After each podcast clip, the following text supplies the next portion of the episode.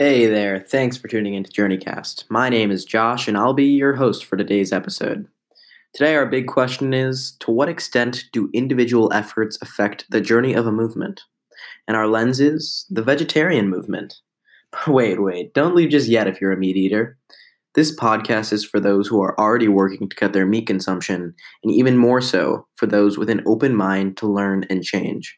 Throughout these next 15 minutes, we are going to explore the journey of the vegetarian movement, its key growth factors, how individuals have worked to progress it, and how someone like you can contribute.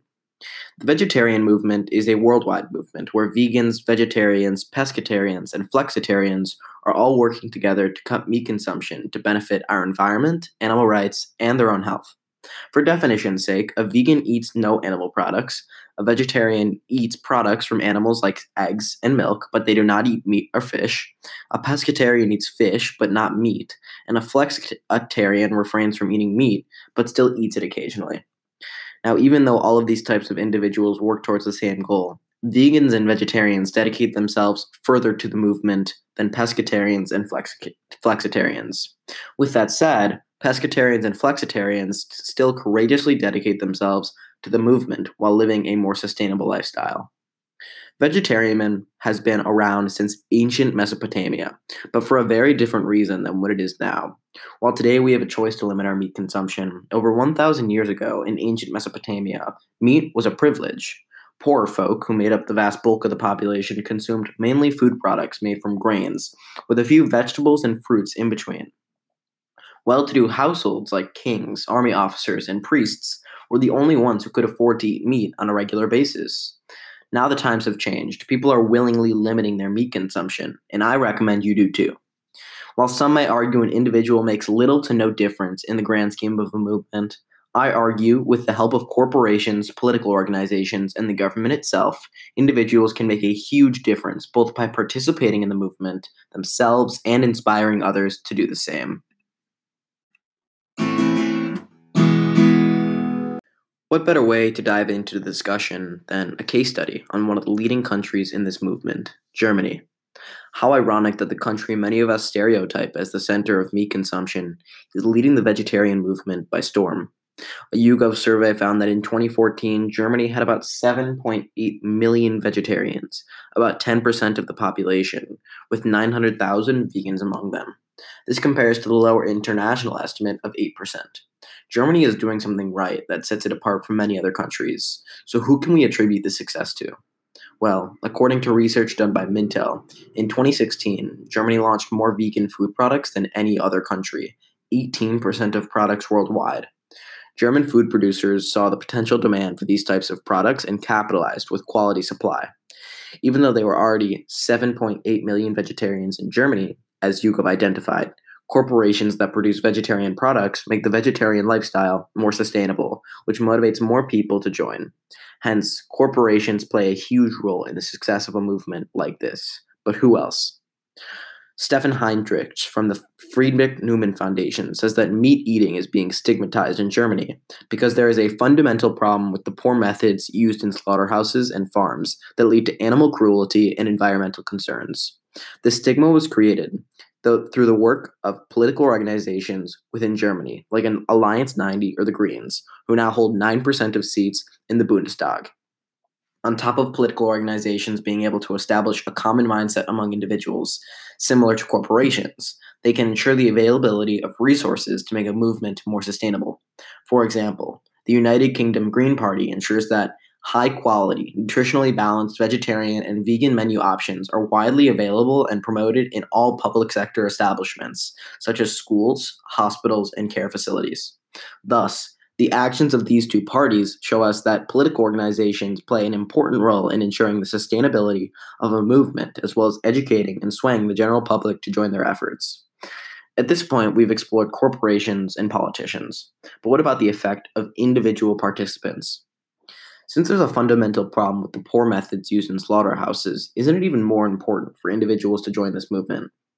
It may seem this way, but some may argue just the opposite. Even if you help cut meat consumption, the way in which slaughterhouses and farms treat animals will still be inherently flawed. Individuals can expand a movement to a point, but the people with the most power to create change are those in government positions who can pass legislation to stop these poor practices at the root. For example, the USDA implemented the Humane Methods of Livestock Slaughter Act, HMLSA, which is designed to protect food animals just prior to and during their moments of slaughter. This piece of legislation prohibits slaughterhouses from using inhumane methods of slaughtering, like stunning knives, electric baths, and captive, captive bolt guns, to protect animal rights. Even though I agree that politicians and political organizations do have immense power and should act on it, I have to disagree with the fundamentals of this argument. Without the support of individual voters and participants, these efforts would never succeed. Corporations like those in Germany would not be able to produce large amounts of vegetarian products without the demand from vegans, vegetarians, and others participating in the movement. Political organizations like the German and UK Green parties would not succeed in spreading their message without the support and influence of individuals who also believe in the same cause. In fact, these parties would have nothing to support if not for individuals leading the movement. Besides supporting the political efforts involved with their cause, participants of the vegetarian movement are making real progress in cutting meat consumption. Meat consumption in Germany has dropped 3.8 kilograms per capita, from 62.8 kilograms to 59.0 kilograms between the years 2011 and 2016. This is a 6% decrease in meat consumption over a five year period, which we can only assume is going to continue to fall. Looking at the United States, the USDA claims beef, beef consumption has fallen one third since 1970. Both of these studies allow us to cl- conclude that individuals do have the ability to make a difference, and they have. Now that we've established the presence of individuals within the vegetarian movement, we are going to move on and talk about the specific types of individuals who contribute to this movement. The University of Guelph found that in 2018, 11% of Canadians ate over four vegetarian meals a week, 18% ate two to four per week, and 20% ate one per week. This shows that meat minimizers, or flexitarians, rather than the fewer vegetarians and vegans, are driving the biggest changes in meat consumption.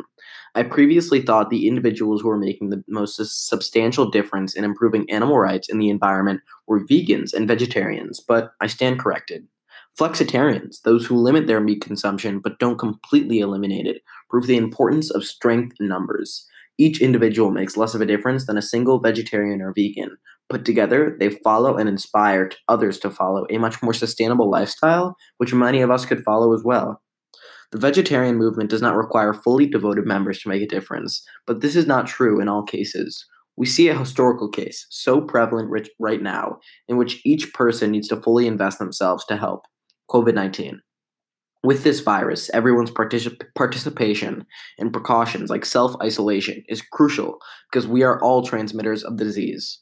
Professor Hugh Montgomery, director of the Institute for Human Health and Performance at University College London, estimates that just one person with, co- with the coronavirus can infect over 59,000 others in a snowball effect. Therefore, we see a couple key differences between this fight and the vegetarian fight. One, the importance of every individual to contribute, and two, the extent to which individuals need to contribute. Despite these differences, earlier we analyzed how flexitarians make more of a difference than vegetarians due to sheer quantity, and this concept still, still stands true with COVID 19. The quantity of individuals contributing to any movement is the key factor in the success of that movement. Enough individuals can and have flattened the curve, we see this with the curve of infected coronavirus patients, which is starting to fall in many countries, as well as the curve for meat consumption, which has and continues to fall, as I previously described with studies of German and US meat consumption. We interrupt this podcast with a quick message from our sponsors, Infinity Ball. Do you like backyard games like Spike Ball? Well, Infinity Ball is a fun new backyard game that brings out the competition in everyone. Whether you're playing on the warm sand of your favorite beach or your own backyard, Infinity Ball is the fir- perfect fast paced game for all ages, as long as you can keep up. Infinity Ball comes with an eight sided slanted net and, of course, the Infinity Ball. The game is played with two to four players. A player simply throws the ball to the net and tries to make it so the other players cannot catch it. If someone else catches it, they can take one step and then throw the ball within three seconds, again, trying to avoid any players. If the ball hits the ground before anyone catches it, the player who threw it gets a point. Pre-order your Infinity Ball set at infinityball.com. That's infinityball.com to prepare for this scorching summer. Throughout this podcast, I have talked about the importance of efforts from individuals as a whole, but in reality, some individuals have more power than others to affect the journey of a movement.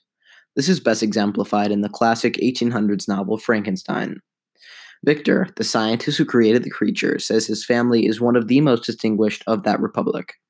In the book, Victor decides not to tell others about the creature, but if he had disclosed his knowledge of the creature, word would have spread quickly and panic would have ensued because of his family's prominence. If someone other than Victor reported a dangerous creature on the loose, the message would be taken less seriously and not go nearly as far. In the case of the vegetarian movement, influential individuals have the most power to inspire potential supporters to join as well. A great example of this is Ellen DeGeneres. Ellen is among the best known vegan celebrities in the United States, and nobody in the show business has done more to promote vegan lifestyles to the masses. An individual like Ellen supports the movement through being a vegan, but more importantly, she inspires thousands of others to cut their meat consumption as well. Now, this is not to say that individuals without fame have no ability to inspire others to join the movement. My girlfriend has been pescatarian for the past few years of her life, and one dinner at her house proved to me the sustainability of even a pescatarian lifestyle. Before I stepped into the house, I walked by the crackling grill and smelled the overpowering smoky scents drifting into the sky. It's smoked salmon, a food I was not accustomed to but would come to love. We sat down for dinner, and the food somehow looked better than it smelled tender salmon with a defined crust, charred asparagus, and smooth, silky rice filled my plate. I dug in and could not believe the flavors and textures entering my mouth. Without any meat, I enjoyed a delicious, nutritious meal. This one moment convinced me of the sustainability of a lifestyle like this. Even though I am not pescatarian, since then I have made further efforts to decrease my meat consumption. So individuals can support this movement in a couple ways. One, they themselves can participate in the movement, and two, they can inspire others to participate in the movement.